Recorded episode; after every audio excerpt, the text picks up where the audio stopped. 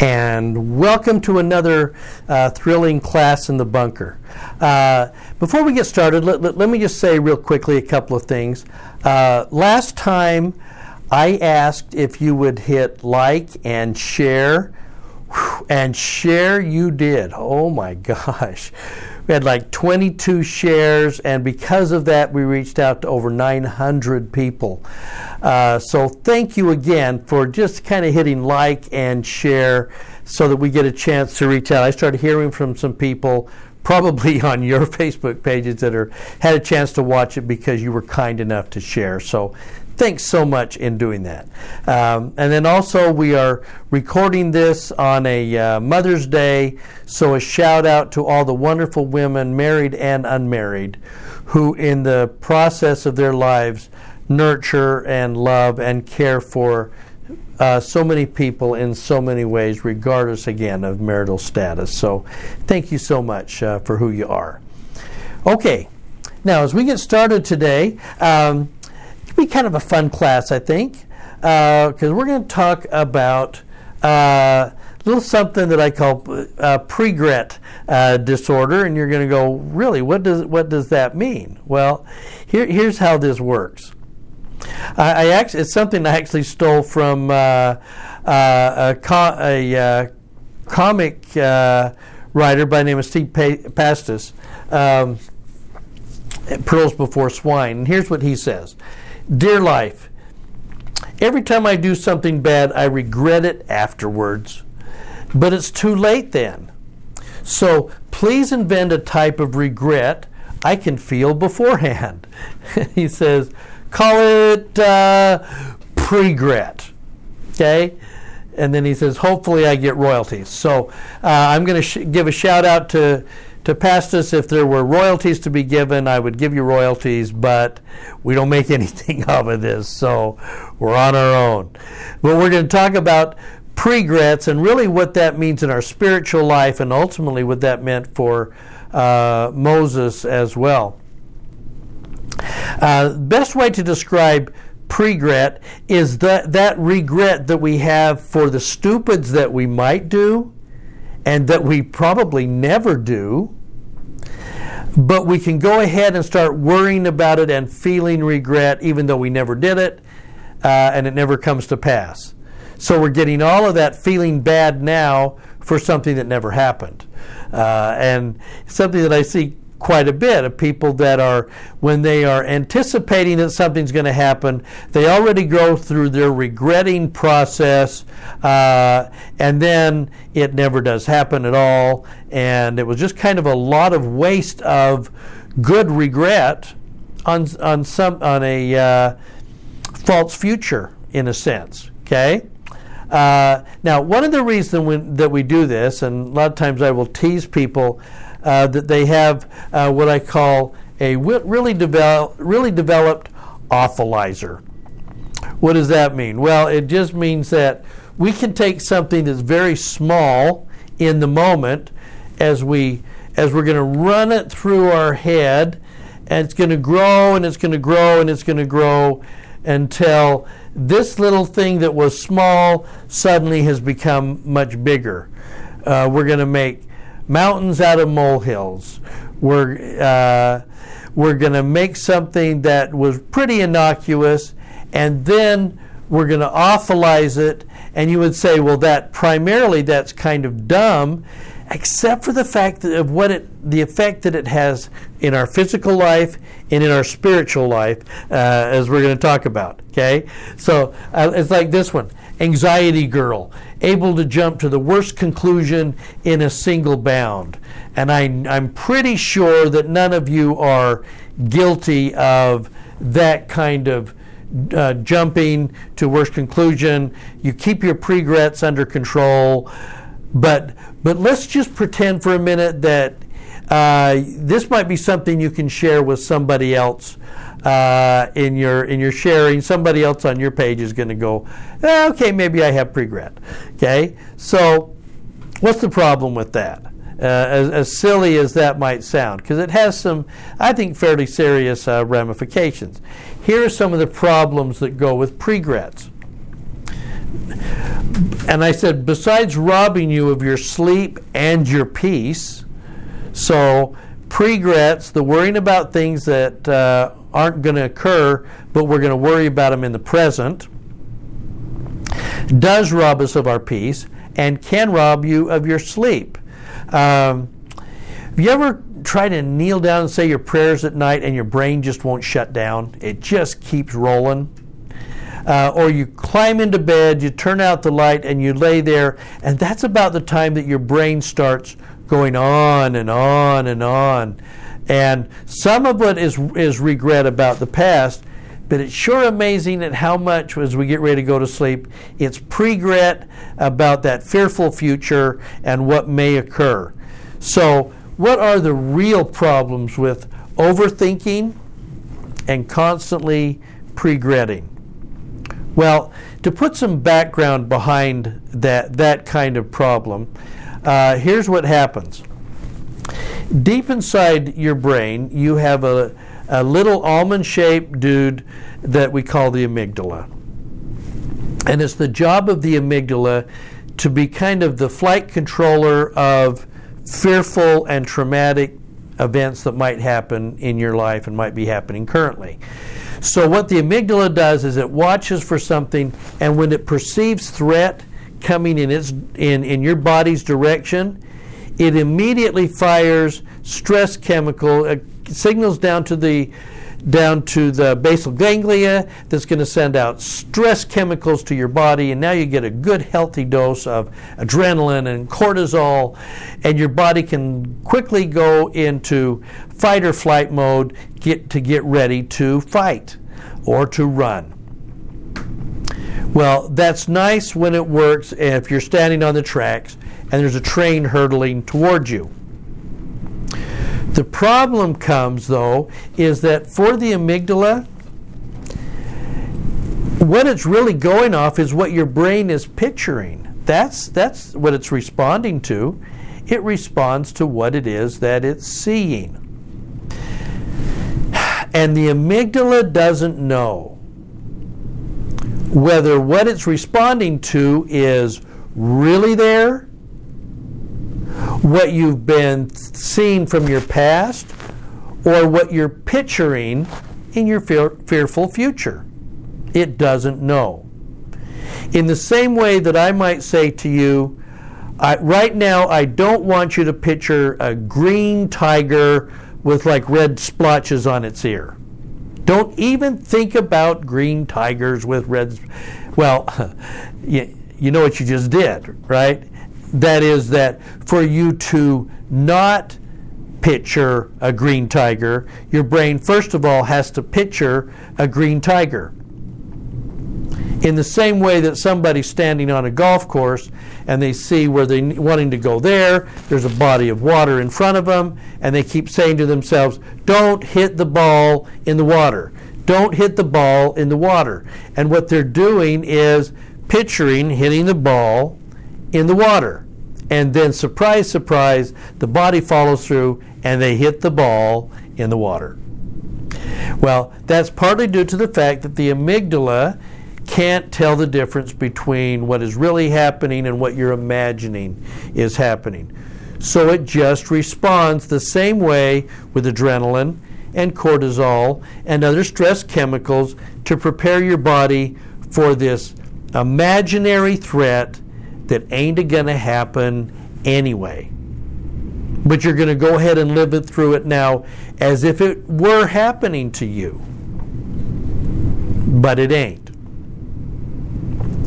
So, problem with that? Well, problem number one in the process of your life, your brain your brain is sending directions down to your heart, and your heart does this nice little uh, rhythm, and it just is this nice, gentle, consistent beating of your heart.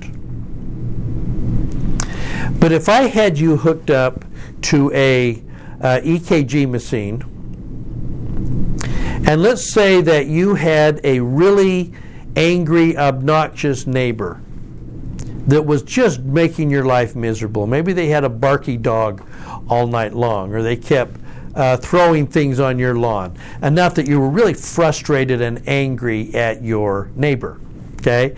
Well, if your heart is going along, and I had you hooked up to an EKG machine, and you were just sitting there enjoying it, and, and I were to say, Oh, by the way, how's your neighbor?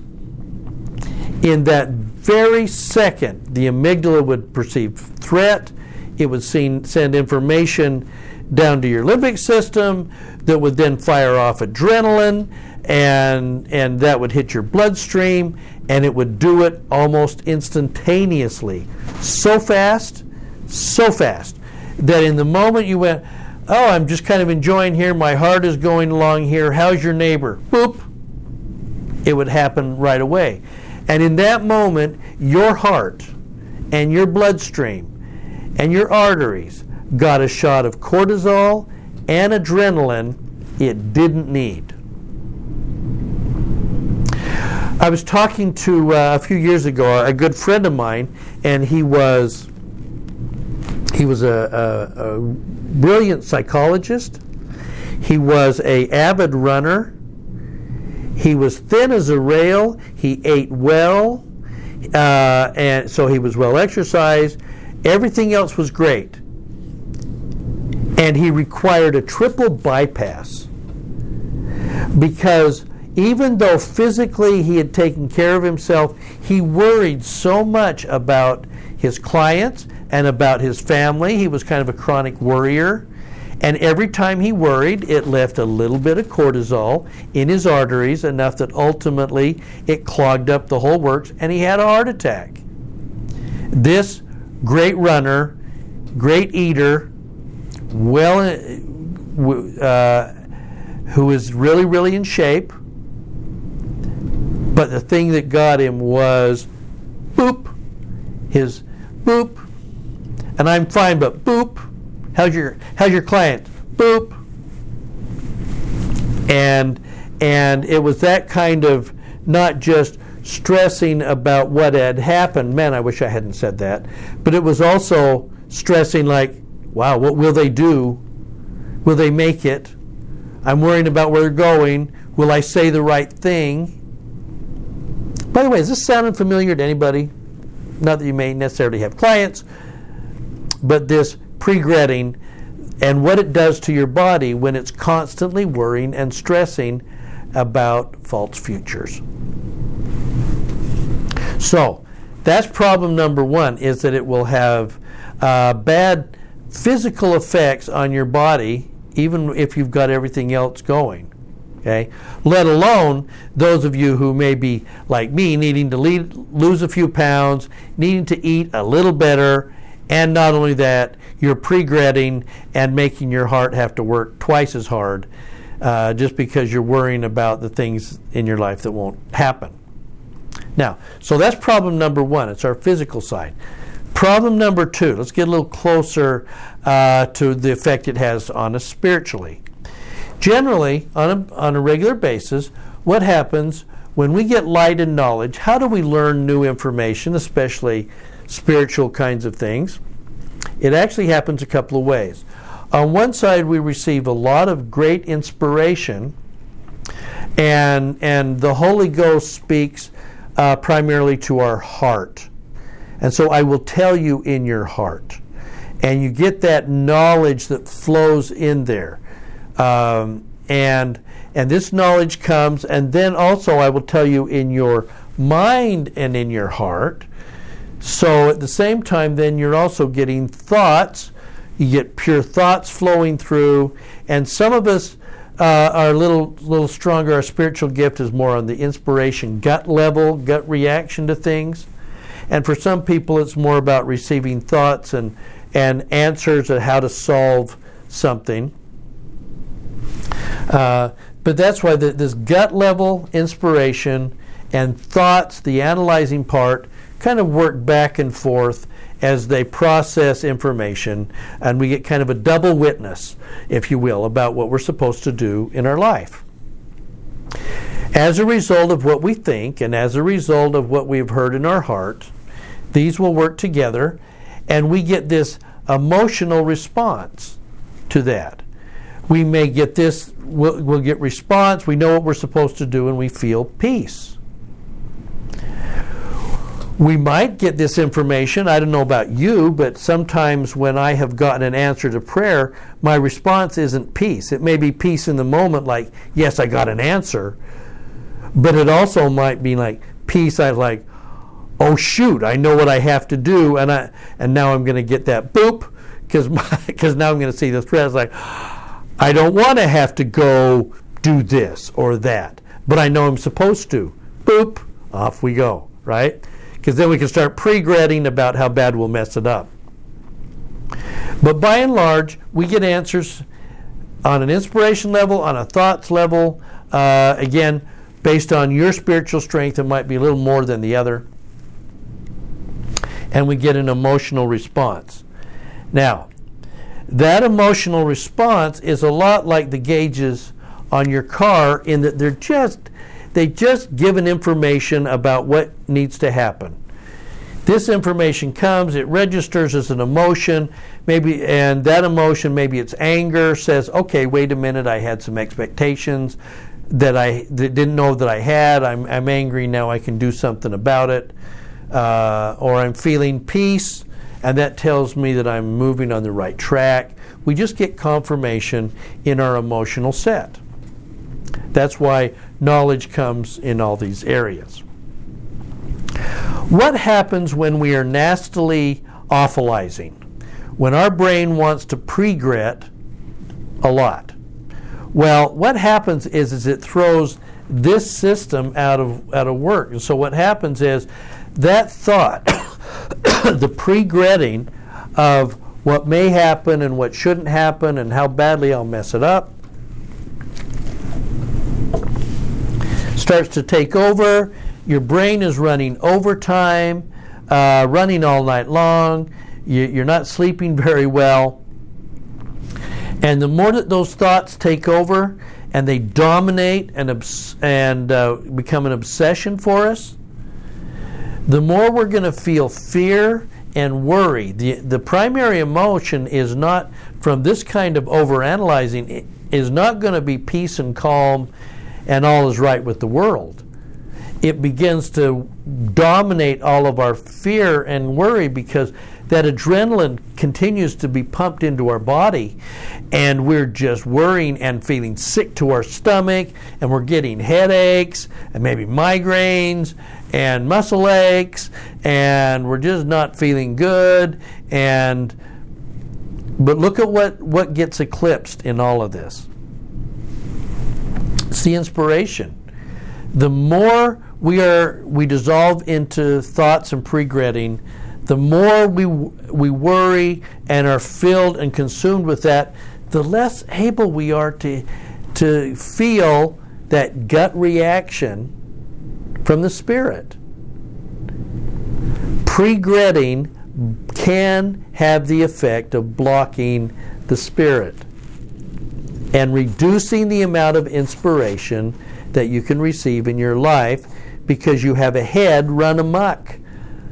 That overthinking, overanalyzing, over worrying, pre gretting, shaming your stuff for stuff years from now has a really deleterious effect in the fact that it wipes out your ability, oft times, to feel the Spirit quite the way that you would like. Uh, so, in that sense, um, pre-gretting and overthinking acts almost as a spirit blocker. Right at the moment when you're needing answers the most, your brain is doing everything possible to make sure you don't get the answers that you're really needing. Really, kind of a quite a uh, paradox. You, need, you can't hear it the most when you need it the most because your head won't shut up. it just keeps going and your heart keeps pounding uh, because it's being driven by the things that you're worrying and threat. Okay? Now, let me stop for a second. There are some of you listening to this right now that says, oh my gosh, now I need to, I've got something else I need to worry about in the future because I might be a chronic pre-gretter, and because of that, I'm not hearing the Spirit and I'm not as worthy because I'm I'm guilty of the sin of pre-gretting. Stop it. don't don't go there. Recognize that your head does that. Most of you overthinkers already know that you do.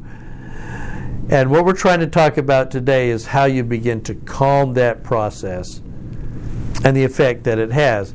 And the first thing we're trying to do is just by recognizing it. Okay? All right. So, bulletproof spirit blockers, the things that we know for sure that can block the spirit is overthinking, overanalyzing. Well, the Lord said I was supposed to work it out in my mind uh, before making a decision. And I've been working it over in my mind for six months nonstop. And gee, I just can't seem to get an answer. gee, I wonder why. Because your head won't stop. Okay? And you're not listening to your heart. you're not listening to that gut reaction that could give you direction. By the way, that direction may go counter to what you're thinking and expectations thought it was. Part of what makes it hard. Okay? Now, so overthinking, ruminating. This is where we get really good at pre-gretting. For instance, replay a painful conversation that you had yesterday or last week over and over and over. And then feel stupid every time you think about it. And the great part about that one is that you can then shame yourself on each little faux pas as you put it into your video replay machine and it keeps playing it over and over and over and over and over. Okay? Now, think about when you start replaying conversations you haven't even had yet. You're worrying about a conversation you're going to have with a member of your family next week or a boss next week. Or you're going to finally walk over and talk to obnoxious neighbor and say your dog is barking at three o'clock in the morning.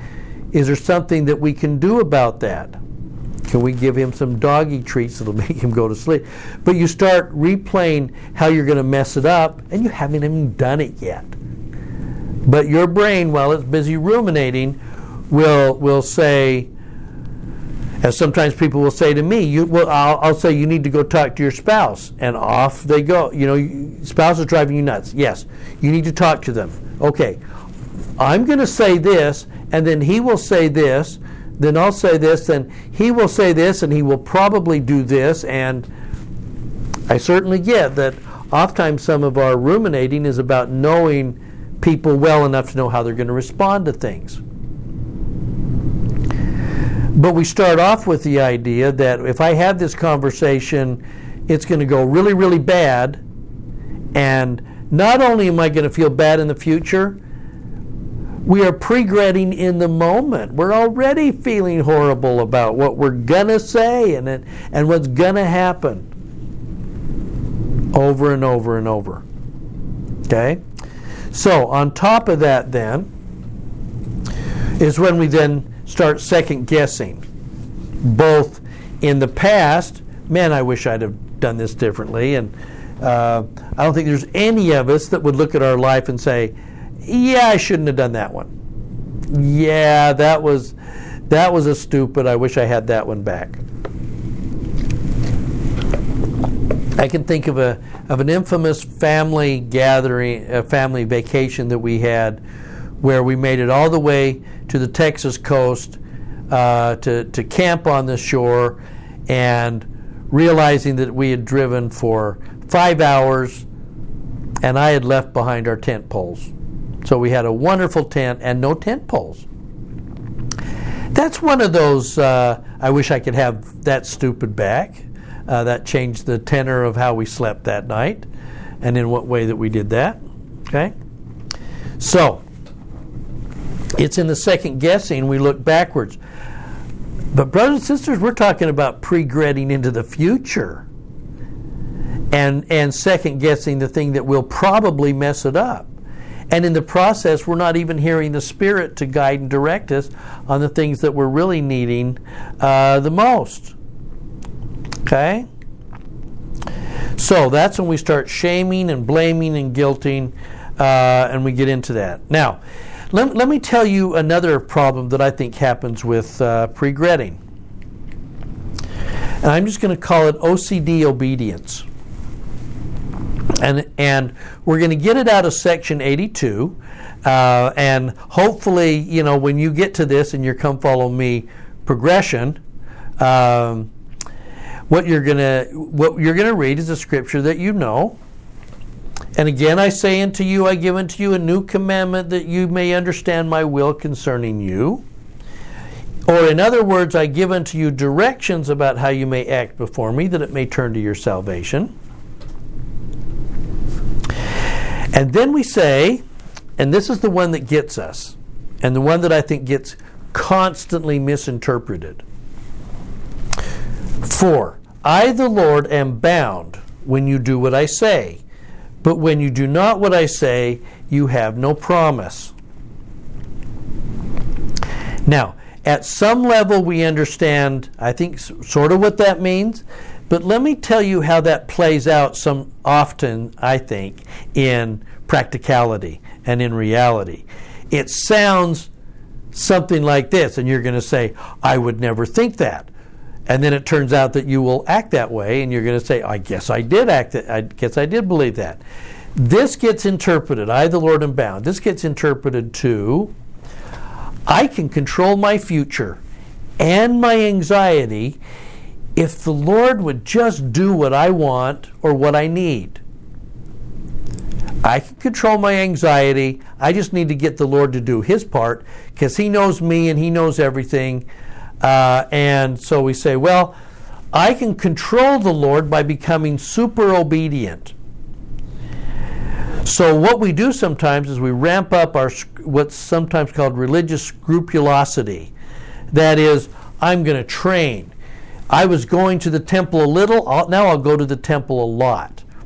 I was reading a little bit of scriptures, I'll read a lot. I'm in training. I, I sometimes listen to uh, Tabernacle Choir. Now I'll listen to nothing but Tabernacle Choir. Why?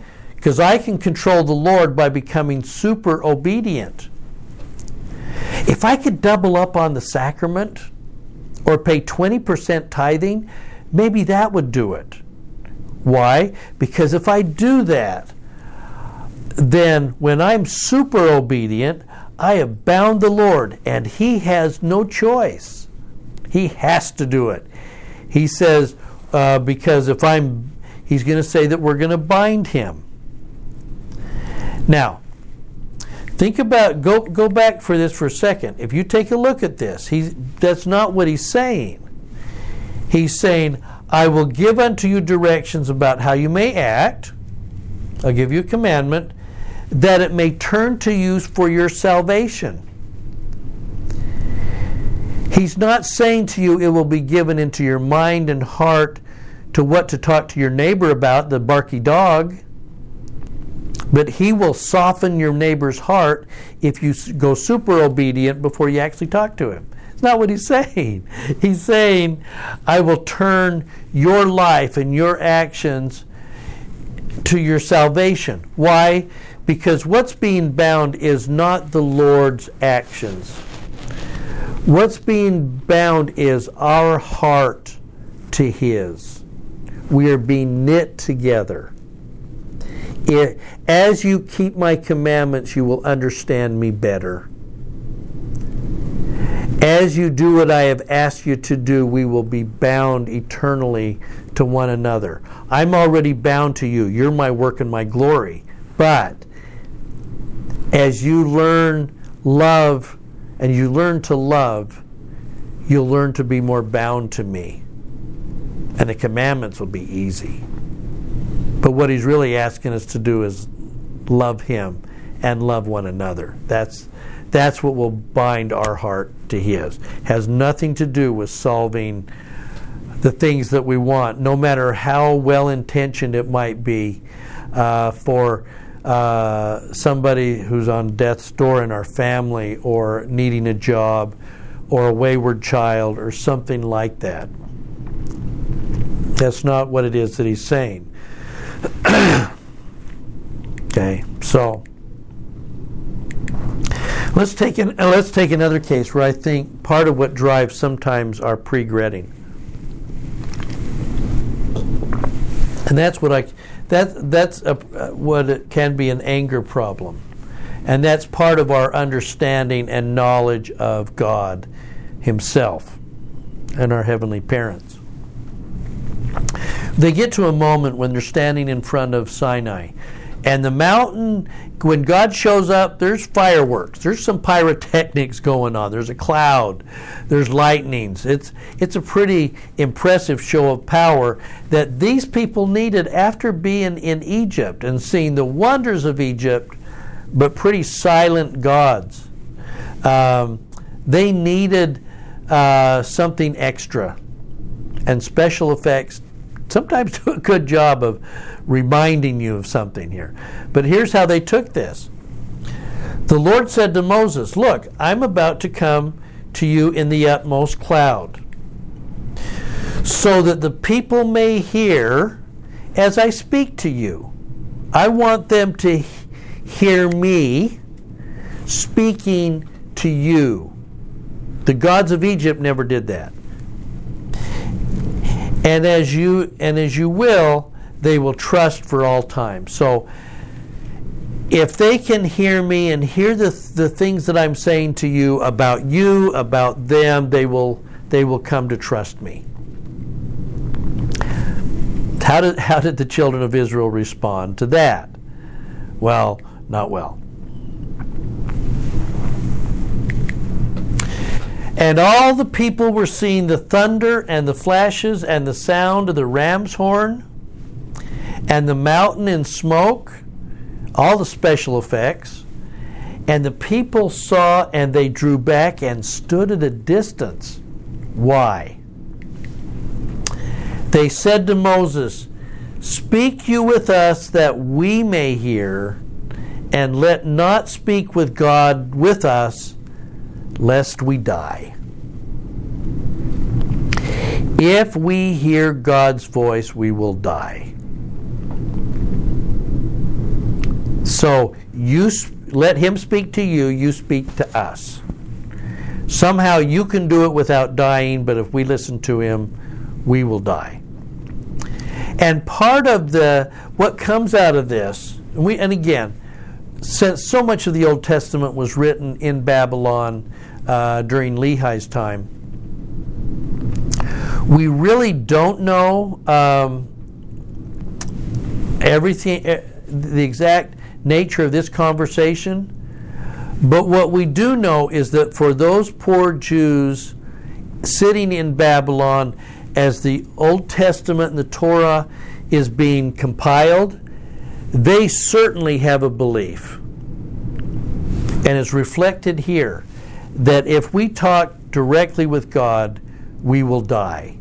In other words, our view of Jehovah is one of fear. We fear him.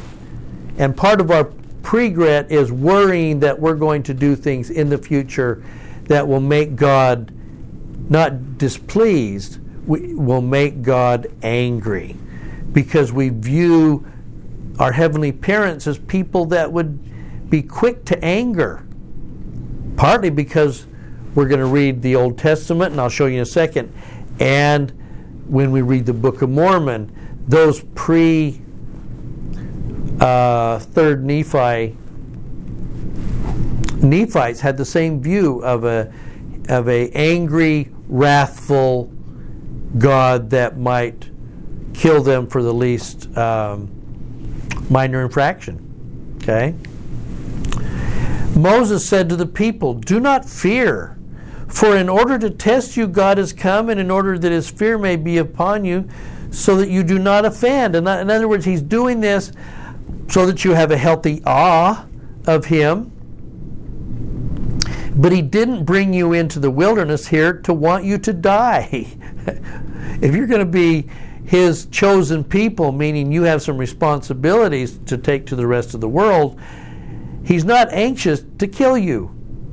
But they had that sense because they had watched this God that could part the Red Sea, and and uh, they had watched we think the firstborns of Egypt that actually did die.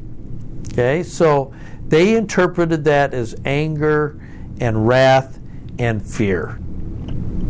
Now, where do we get it also, even in the Book of Mormon? Listen closely. Switch over to even Nephi in in Third Nephi. He's going to he's going to say that he's going to ask God after he was given the sealing power. You remember, he's going to say they're not obeying. Can we bring a drought? And actually, the drought that comes has an effect of humbling them and, and helping them to trust the Lord more. But listen to Nephi's language, and I think it deeply reflects what the Nephites thought then. I think they would see it different after they met Jesus in the flesh. But but pre coming of Jesus, look at this way of looking at God. Look at how Nephi approaches him. Now, O Lord, because of this their humility, wilt thou turn away thine anger?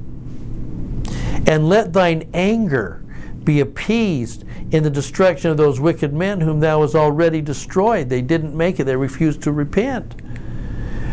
O Lord, wilt thou turn away thine anger, yea, thy fierce anger? This is almost written in poetic form because you get this repeating process. It, it, this is kind of a, a, a psalm of sorts, but it's still based on a basic idea of God's anger.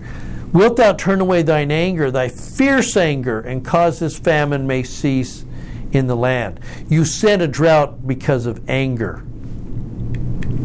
Verse 16, and now, O Lord, wilt thou turn away thine anger? He repeats it three times and try again and try again with them if they will serve thee and if so o lord thou canst bless them according to thy words as thou hast said he was so worried about god's anger that it wouldn't let up.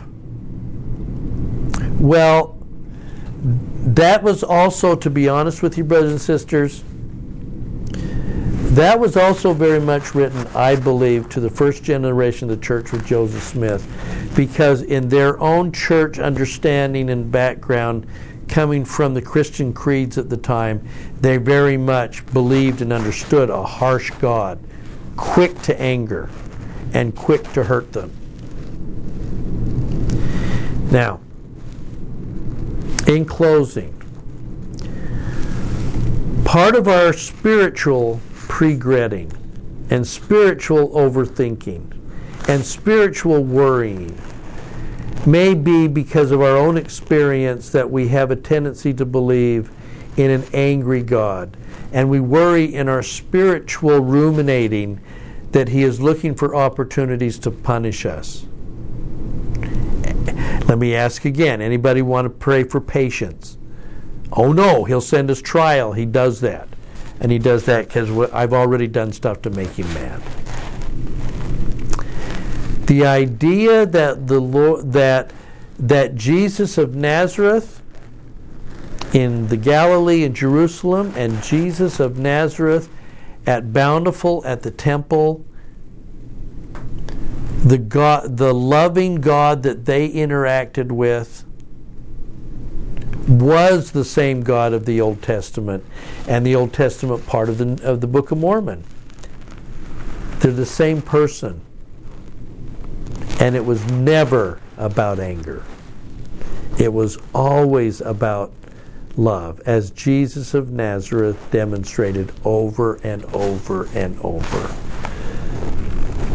Now, I can't necessarily take care individually of your anxiety pre-gretting worry. If, if, if you need to get some help for that, do it. Just recognize what, what effect it has on you. But your spiritual pre-gretting.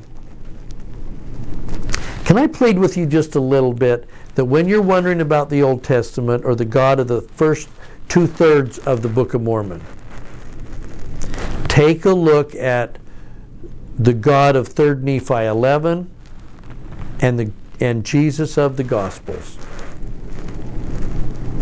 And allow your spiritual pre-gretting to begin to dissolve in His love as He shows you what He really intends not what your head worries he might be thinking. The Lord intends you to feel have hearts full of peace, not terror. If we understand who he is and understand him better, I think we allow that peace to enter our hearts. And I think our spiritual regretting begins to dissolve. I bear you my testimony that he loves us more than we know and is anxious to be part of our lives. And he's anxious for us not to fear him, but to allow him to love us. And I leave that with you in Jesus' name. Amen.